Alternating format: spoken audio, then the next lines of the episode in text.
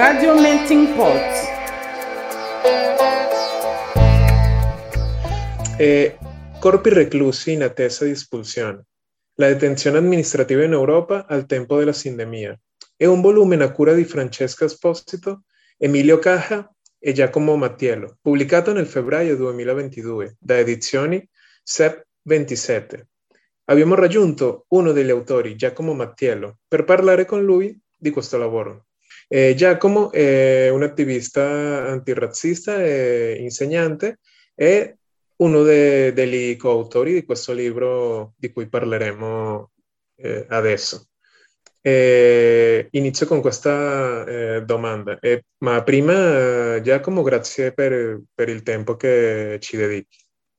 Grazie a voi Gustavo, grazie alle compagne e compagni di Melting Pot per questo invito, è sempre un piacere poter dialogare con voi. Vorremmo iniziare eh, chiedendoti sull'argomento eh, che secondo noi è trasversale nel libro, cioè eh, la sindemia, il concetto di, di sindemia. Perché parlate di, sinde- di, sindemia nel contesto dei centri di permanenza per il rimpatrio, eh, cioè eh, i CPR? Allora, eh, l'idea di fondo della sindemia, per chi non lo sapesse, è quella sviluppata appunto da un antropologo eh, medico che è Merrill Singer, che nel corso degli anni 80 e 90, poi con la pubblicazione di alcuni studi, eh, prova a sviluppare questa idea che eh, di fronte a una questione medica, a un, quindi a quello che può essere un virus, come è stato il Covid, non siamo tutte e tutti uguali, ma ci sono questioni sinergiche, quindi sociali, ambientali, insomma, eh, le varie elementi che compongono la nostra vita che vanno a, diciamo, interagire con ciò che è la malattia stessa, quindi in base alle nostre condizioni di vita, alle nostre condizioni sociali, economiche, siamo più o meno esposti in maniera più o meno forte di fronte a questo pericolo. Eh, l'idea di fondo per cui abbiamo provato ad applicare eh, questa lente della sindemia ai CPR è che i CPR di fatto sono dei luoghi chiusi già di loro natura che sono stati ulteriormente blindati. In un momento in cui respirare era veramente la differenza tra poter vivere e poter morire, purtroppo. Quindi ci ricordiamo tutte e tutti com'era la situazione a inizio pandemia. Eh, noi ci siamo interrogati, cioè ci siamo posti una semplice domanda, ci siamo detti, ma lì dentro, che sono luoghi che già normalmente non si capisce cosa sta avvenendo, non si capisce, o meglio, non si comprende al meglio quali sono le, dima- quali sono le dinamiche, le condizioni di vita, noi ci siamo chiesti, ma in una situazione così eccezionale, assurda, com'è cambiata la vita lì? In una situazione in cui già non ci sono gli spazi, perché mancano già di natura gli spazi normali eh, per poter vivere, in un momento in cui uh, il distanziamento sociale e fisico viene ritenuta come una delle maggiori misure di prevenzione, com'è possibile che lì dentro quelle strutture la prevenzione venga rispettata. E poi quello che cerchiamo di eh, spiegare nel libro è che i CPR sono luoghi volti al soffocamento in ogni istante della loro esistenza, cioè dal 98 da quando sono stati creati, non durante la pandemia. In un momento in cui il soffocamento diventa purtroppo un paradigma eh, di questo mondo, nel senso che la gente eh, abbiamo visto e sentito tutte e tutti quante persone purtroppo sono morte nelle terapie intensive a casa loro senza riuscire materialmente a respirare. Quindi era per noi necessario provare a capire in questi luoghi dove il soffocamento è la normalità, in una situazione così eccezionale in cui il soffocamento diventa eh, insomma una quotidianità, lì questa cosa come si traduce? Che già lo era prima, cioè, e, e purtroppo quello che abbiamo osservato è che la situazione infatti è diventata eh, è ulteriormente peggiorata, è diventata ancora più atroce eh, del, del, dell'ordinaria, dell'ordinarietà di, di, questi luoghi. Ecco. Quando parliamo eh, delle condizioni de, delle persone che sono trattenute in questi centri, quando facciamo eh, questo incrocio eh, tra la sindemia, che è una condizione, cioè non stiamo parlando solo eh, di una categoria di analisi, certo. stiamo parlando di una condizione, eh, quando facciamo questo incrocio tra sindemia e CPR, eh, puoi approfondire quali sono in questo momento le, le condizioni, quanto sono peggiorate le, le, condizioni delle persone eh, trattenute in questi centri. Sì, certamente. Eh, come hai detto tu, giustamente, Gustavo, la sindemia non è solo un costrutto teorico, anche perché noi abbiamo voluto affrontare questo tema in maniera molto materiale, tangibile, perché veniamo, cioè tutti noi, noi tre veniamo da esperienza, oltre che, vabbè, di accademia, ma in primis di militanza attiva, quindi eh, ci siamo interrogati sul pratico. E le condizioni di salute eh, in questo esatto istante, mentre stiamo parlando, è difficile dirlo, nella misura in cui uno degli elementi chiave dei CPR è il fatto che sono luoghi opaci, o- opachi, in cui è molto difficile riuscire a scrutare cosa c'è all'interno e riuscire a intercettare delle informazioni che provengono da questi centri. Quello che noi abbiamo provato a fare è un'immagine abbastanza estesa nel tempo perché è un anno eh, anche un pochino di più, quindi tutto il primo anno di pandemia, in cui abbiamo fotografato eh, com'era la situazione in quell'anno, quindi quando la pandemia di coronavirus è esplosa, e soprattutto l'idea di fondo di questa, di questa sorta di etnografia, eh, se così si può definire, ehm, è che provando ad osservare un momento tempera- temporale ben definito, si potevano trarre eh, degli elementi però perenni, cioè che erano sempre presenti, che poi magari andremo a esporre nelle prossime domande. La situazione, eh, diciamo, della salute delle persone durante il Covid è stata sicuramente variabile in base a di- diverse fasi, ci sono stati momenti eh, peggiori rispetto ad altro. Eh, quel, la, Ciò che c'è in comune rispetto a quanto è successo è indubbiamente che non ci sono state misure di prevenzione idonee, soprattutto nel periodo più grave, quindi nel periodo iniziale, il primo lockdown tra marzo e maggio barra giugno 2020. Abbiamo innumerevoli eh, testimonianze che riportiamo nel libro di eh, distanziamento inesistente, di personale esterno, quindi parliamo di for- agenti delle forze dell'ordine, enti gestori, tutti gli apparati quindi che eh, entrano per far sì che il CPR svolga il suo funzionamento ordinario, che non rispettavano il distanziamento con le persone detenute, perché di questo si tratta, di persone detenute, e non rispettavano il distanziamento, non indossavano i, eh, i, dispositivi di protezione individuale come le mascherine. Ad esempio, ricordo che più o meno a metà aprile 2020 eh, persone detenute a Torino eh, affermavano ci sono state consegnate due mascherine chirurgiche e poi basta. La pandemia in quel momento era già in corso da un mese e mezzo e anche di più, cioè un mese e mezzo diciamo in maniera palese, in maniera sotterranea, chissà quanto questo a distanza di due anni possiamo comprendere tutte e tutti che cosa voglia dire andare avanti due mesi con le stesse mar- mascherine chirurgiche. Non c'è stata un'attenzione eh, alla cura e al benessere della persona, ma questo eh, che cosa significa? Eh, che cosa ci comunica? Ci comunica che questa attenzione allo stato e alla condizione delle persone non è stato ignorato unicamente eh, durante questo periodo, cioè durante il periodo sindemico, pandemico, che dir si voglia, ma è ignorato in maniera sistematica, cioè i CPR sono strutture create affinché le persone che vi sono rinchiuse lì dentro eh, non devono percepire di non essere minimamente considerate dalle istituzioni, considerate in senso di benessere, mentre sono eccessivamente considerate in termini di repressione, in termini ovviamente punitivi. E questo è un elemento, diciamo, ordinario, un elemento comune che si va a ripercuotere eh, in, tutti i luoghi, cioè in tutti i CPR che sono diffusi nelle penisola e nelle isole e in tutte le epoche, perché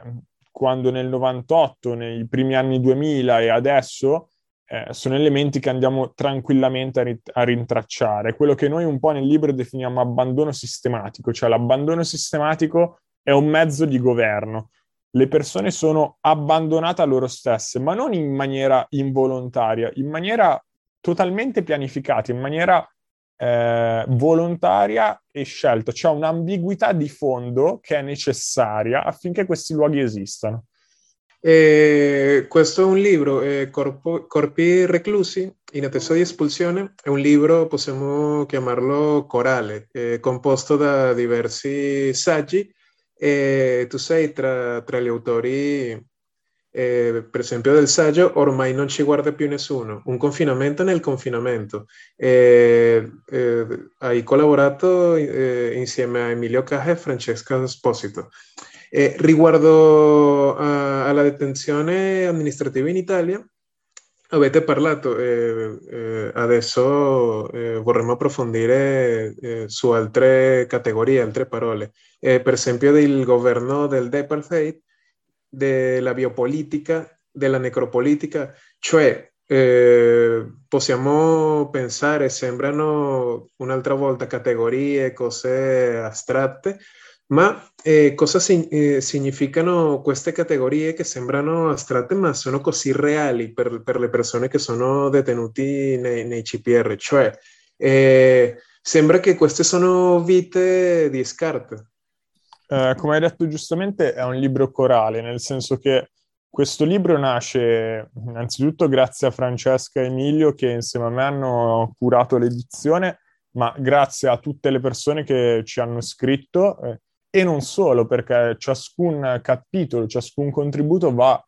a mettere un po' a sistema, va a raccogliere tutte le esperienze sia di lotta, ma esperienze eh, anche di aiuto solidale molto di base, che, eh, cose semplici che però vanno a fare la differenza. Noi ci siamo messi un po' in ascolto, cioè abbiamo provato a raccogliere, dicevamo in una presentazione che abbiamo fatto qualche settimana fa a Roma, i frammenti, c'erano dei frammenti sparsi, ciascuno, ciascuna realtà faceva un pezzettino diverso e noi abbiamo provato a, a interloquire con uh, diverse realtà, anche uh, realtà che magari non si parlavano tra di loro, ma che avevano le stesse finalità politiche di abbattimento di questi luoghi, dicendo noi stiamo provando a mettere in piedi questa cosa, eh, ci interessa farlo non per noi stessi, non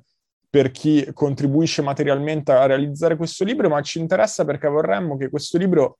possa diventare o possa essere già adesso uno strumento, uno strumento che è messo lì sul tavolo e è a disposizione di chi vuole utilizzare, a disposizione per favorire una discussione eh, tra appunto le realtà antirazziste e le persone solidali che sono contrarie all'esistenza di questi luoghi che sono totalmente riformabili e l'unico modo di pensarli è pensare la loro non esistenza. Eh, quelle che tu citi, queste categorie teoriche, quindi del departheid, della biopolitica, eh, della necropolitica, eh, senza addentrarci troppo, perché sono anche co- categorie, insomma, sono temi teorici molto complessi, però nel CPR prendono forma e prendono, come si suol dire, materia, corpo in maniera molto tangibile e osservabile. Eh, innanzitutto, eh, uno degli elementi comuni dentro cui possiamo rintracciare queste definizioni è quello che dicevo poco fa, parlando appunto della condizione di salute, ovvero il fatto che i CPR nascono, crescono e si riproducono all'interno di un sistema di abbandono, di un sistema di abbandono. Questo abbandono sistematico che è finalizzato a condizionare le vite e i desideri delle persone che vi sono rincluse, non solo nel momento in cui sono all'interno delle, del perimetro di quelle quattro mura, ma anche purtroppo successivamente, nel senso che quando si prova a parlare con qualcuno che è stato recluso o reclusa dentro un CPR senza romanticizzare questa esperienza, ma tutte e tutti concordano che il CPR sia peggio di un carcere, senza fare eh, paragoni tra cos'è meglio, cos'è peggio, ci fanno schifo entrambi, però il punto qual è? Il punto è che l'ombra lunga dei CPR inseguono le persone anche al di fuori del, del CPR stesso e lo fanno anche quando le persone non vi sono recluse o non vi sono ancora state recluse, perché chi vive in una condizione precaria, quindi precaria per i documenti, precaria eh, sociale, perché ha un lavoro che scricchiola, insomma, per mille motivi della vita, sa che da un momento all'altro, magari in un futuro, potrebbe finirci. E quindi questa cosa va a creare appunto questo sistema che poi si riproduce materialmente dentro quella struttura di abbandono sistematico, cioè l'istituzione che volontariamente abbandona queste persone sia quando sono al di fuori di questa struttura, sia quando vi sono rinchiuse materialmente, perché le rivendicazioni, le richieste, le denunce delle condizioni indegne, perché sono condizioni indegne, abominevoli, vengono totalmente ignorate. Ignorate perché deve essere così, perché le persone devono sia subire gli effetti materiali, perché le persone ci, ci sono recluse, ma per tutti quelli e quelle che non ci sono recluse e reclusi, devono invece subire l'effetto simbolico, cioè l'avere paura di poterci finire, l'aver paura di essere anche loro in quella condizione precaria estrema di vita. Oltre a questo, un altro elemento comune che veramente abbiamo trovato non solo in realtà nei c- centri italiani, perché ora ci stiamo focalizzando sui centri italiani, ma eh, il libro nella seconda parte diciamo, affronta ciascun contributo eh, vari paesi come Spagna, Serbia, Regno Unito, eccetera. Un altro elemento è quello di ciò che definiamo eh, gerarchia della meritevolezza. Cioè la gerarchia della meritevolezza è, per dirla semplicemente, quell'idea di fondo che eh, dentro una, un CPR ci sono persone maggiormente meritevoli in senso negativo di esserci recluse, mentre ci sono persone che sono maggiormente degne di compassione e quindi possono essere lasciate andare. Eh, quando eh, andiamo in giro e parliamo di questi argomenti, usiamo sempre questa metafora che non è nostra, ma eh, viene usata dalle istituzioni stesse, nel senso che in uno dei primi rapporti che è stato rilasciato tra il 2006 e il 2007 dal, dal governo di allora, usarono questa metafora che secondo me è azzeccata a pennello, ovvero quella del eh, criminale e della badante. Il criminale è la persona che si considera meritevole in senso negativo di essere rinchiuso. La badante invece è quella persona che su via non ha fatto nulla di male, possiamo lasciarla andare. Ovviamente qui si apre anche tutto una grossa tematica di genere che andrebbe approfondita totalmente in un momento a parte e di come questa persona sia razzializzata e genderizzata in base appunto a una serie di eh, condizioni ascritte. Eh, ma questa gerarchia della meritevolezza si traduce proprio in episodi pratici, in episodi... Eh, ne, ne, nel libro ne riportiamo uno, ovvero quando, quando, scoppia tutta la situazione, cioè quando siamo tutti blindati a casa a marzo 2020, il 17 marzo del 2020 a Bolzano c'è un raid sostanzialmente notturno in cui le forze dell'ordine rastrellano letteralmente dalla strada persone senza tetto, persone marginali che non hanno una casa, quando nel momento eh, in cui la casa è veramente l'elemento più importante della, della vita, diciamo,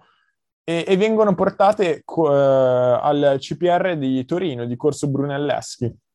E questo episodio non è isolato perché all'interno del libro citiamo, mi sembra, vado a memoria, a dicembre 2020, questa volta a Trento e a Modena ci sono una serie di altri rastrellamenti e sgomberi di occupazioni abitative in cui vengono trovate delle persone senza documenti, persone appunto considerate marginali e vengono portate nei CPR di competenza territoriale. Questo che cosa ci eh, comunica? Che ne, soprattutto nel primo lockdown in cui i CPR sono stati in parte progressivamente svuotati, ma non sono stati svuotati del tutto, come ad esempio è venuto in Spagna, anche se in Spagna ci sono due centri che hanno continuato a funzionare in maniera eh, inter- cioè senza mai essere chiusi, che sono quelli di Ceuta e Melilla nelle enclavi spagnole in Marocco.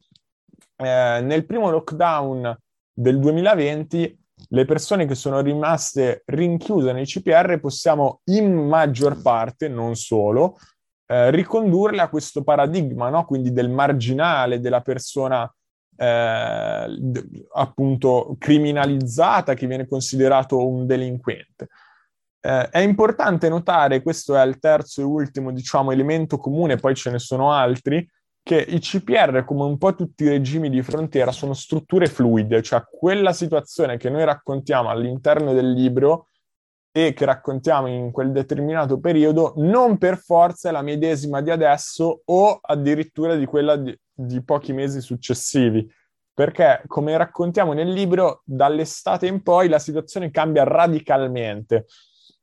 Noi nel, in un altro capitolo, nel capitolo successivo a quello che citavi tu, Gustavo, parliamo molto di Tunisia, perché dal 17 agosto del 2020 l'Italia stringe, eh, rinnova, diciamo, i rapporti bilaterali con la Tunisia e quindi i tunisini da momento, da quel momento diventano i target principali, gli obiettivi principali. Da lì a poco, a fine settembre, viene eh, riaperto, dopo anni che era stato convertito in centro d'accoglienza, il CPR di Via Corelli a Milano e diventa un po' il luogo simbolo di queste politiche, nel senso che sotto l'amministrazione del Viminale, quindi del Ministero degli Interni di Luciana Lamorgese, si inaugurano quelli che lei stessa in un'intervista definisce CPR, eh, centri a porte girevoli, Cosa significa? Se l'idea precedente, quando c'era Salvini, era teniamoli rinchiusi il più possibile, così non sono nello spazio pubblico, non li vediamo, non, non li tocchiamo, non li sfioriamo,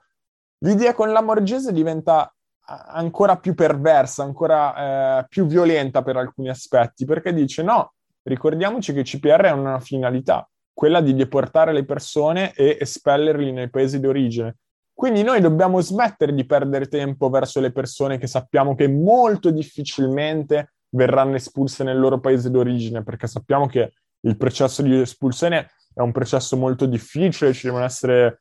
non per forza accordi bilaterali, insomma è qualcosa di macchinoso, è una macchina che va oliata. In quel momento la macchina verso la Tunisia era molto ben oliata, quindi i tunisini diventano il principale obiettivo e vengono rinchiusi appunto in buona parte a Milano. Se andiamo a vedere i dati sulle detenzioni di quei tre mesi, quindi ottobre, novembre e dicembre 2020, sono veramente da pelle d'oca perché la media di detenzioni in alcuni periodi per le persone di nazionalità tunisina eh, detenute in quel centro, cioè in via Corelli qui a Milano, era circa di otto giorni, se vado a memoria. Otto giorni, che è pochissimo rispetto ai periodi verso cui questo significa che le persone venivano eh, rinchiuse, confinate nelle navi quarantena che erano, sono state istituite eh, ad aprile del 2020 per via della pandemia, scese dalle navi quarantena, non facevano neanche in tempo ad assaporare di essere arrivate in Italia che venivano, venivano spedite direttamente in un centro eh, di eh, permanenza per il rimpatrio e poi venivano caricate il prima possibile su un volo diretto eh, principalmente in Tunisia, ma ci sono stati anche eh, appunto espulsioni verso altri paesi. Ok, eh, al di là di, di, di questa eh, brutta situazione di cui eh, ci hai parlato, eh, potresti anche parlarci delle, delle, storie di resistenza de, delle persone trattenute in questi centri? Certamente. Eh, le storie di resistenza sono molteplici e sono diffuse, diciamo, in uh, un ampio periodo temporale. Eh, quando un centro viene chiuso, sostanzialmente al 90% è stato chiuso perché le persone rinchiuse all'interno l'hanno letteralmente devastato. Eh, vi sono proteste in misura quasi quotidiana praticamente, molte proteste di cui purtroppo non riusciamo a intercettare, infor- non riusciamo ad avere informazioni, a intercettare le notizie perché non c'è modo di comunicare, eh, non possono tenere telefoni e quando li possono tenere sono senza fotocamera, quindi la comunicazione diventa molto difficile. E, però la gente all'interno, eh, a differenza della narrazione che ne viene data anche da, diciamo, realtà pseudo-solidali, non è che è rassegnata a se stessa, ma tro- ha mille traiettorie e mille modi di auto-organizzarsi e di trovare, ehm, e di trovare strategie per resistere. Ne racconto solo uno che raccontiamo in un paragrafo, che secondo me è abbastanza significativo,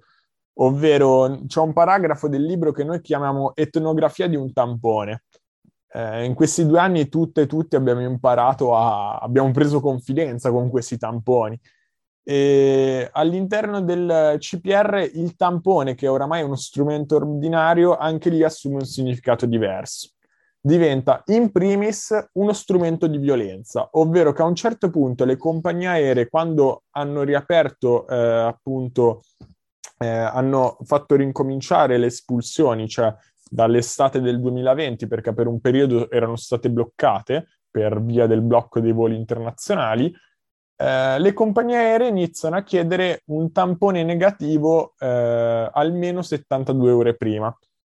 Quindi le persone vengono sottoposte eh, con la forza, in maniera coercitiva, a subire un tampone. Ora, fermiamoci un attimo e eh, proviamo a immaginare cosa vuol dire sentirsi infilato nel naso quel coso mentre ci, qualcuno mi sta bloccando materialmente. Po- cosa possa voler dire? Eh, parlavo di uno strumento di violenza questo strumento di violenza viene ribaltato e diventa a sua volta uno strumento di resistenza, perché nel momento in cui le persone rinchiuse eh, iniziano a comprendere questo eh, meccanismo, ovvero senza tampone non si viene eh, rimpatriati, la gente si rifiuta di fare il tampone e lo fa in maniera organizzata, cioè le persone si organizzano per rifiutarsi di fare il tampone e quindi di essere caricati su un volo e di essere rimpatriati in maniera coercitiva verso il paese d'origine. Questo è un piccolo esempio, ve ne sono decine di altri che non sto qui a riportare, però che cosa ci insegna? Ci insegna che eh, appunto le persone, nonostante siano inserite in un sistema di abbandono sistematico, non sono rassegnate a un triste destino, ma sono incazzate nere letteralmente, cercano qualsiasi modo possibile per trovare delle traiettorie innovative per resistere e eh, quando ci sono spiragli provare a inventarsi modi anche diciamo improvvisi come questo qua per bloccare questa macchina perché questa macchina si può bloccare. Quindi quello che noi dall'esterno possiamo fare oltre a parlare di questi posti perché purtroppo molte persone eh, ne sanno veramente poco è innanzitutto portare solidarietà a chi eh, o ci rischia di finire o ci è finito, o ci ha familiari che ci sono finiti, e poi mettere in campo delle azioni materiali che possano eh, aiutare a bloccare questa macchina, ecco, diciamola così. Eh, ok, eh, per chiudere questa bella intervista, per le persone che sono interessate in, in approfondire su questo tema dei CPR, eh, dove possono trovare il libro, anche se avete prossime presentazioni eh, allora, in Italia? Il libro si può trovare sul sito dell'editore Edizioni Sub 27, che appunto ringraziamo per averci dato questa opportunità, una piccola casa editrice indipendente to- di Torino. E prossimamente abbiamo in programma un'intervista, una presentazione fisica, finalmente si torna di persona l'11 giugno a Genova, insieme appunto alle compagne e compagni di Progetto 20K e del centro sociale Out Out. E avremo anche in programma una presentazione di cui non abbiamo ancora eh, tutte le informazioni, però a Milano comunque nella prima quindicina, diciamo, di giorni quindi se voi siete o a Genova o a Milano, eh, ne, state un attimo sul pezzo che ci si può anche vedere materialmente, fare una chiacchiera più diretta, diciamo. Grazie mille eh, eh, del tempo, Giacomo. Grazie mille a voi, davvero. E consigliamo a tutte le persone interessate in, in cercare eh, questo libro che è veramente un lavoro fondamentale per capire e la situazione di, delle persone trattenute in questi centri.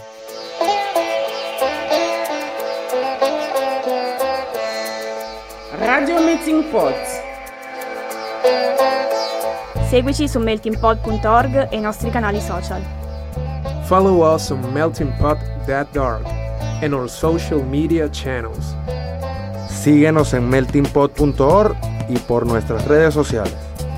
Suivez-nous sur meltingpot.org et les réseaux sociaux. meltingpot.org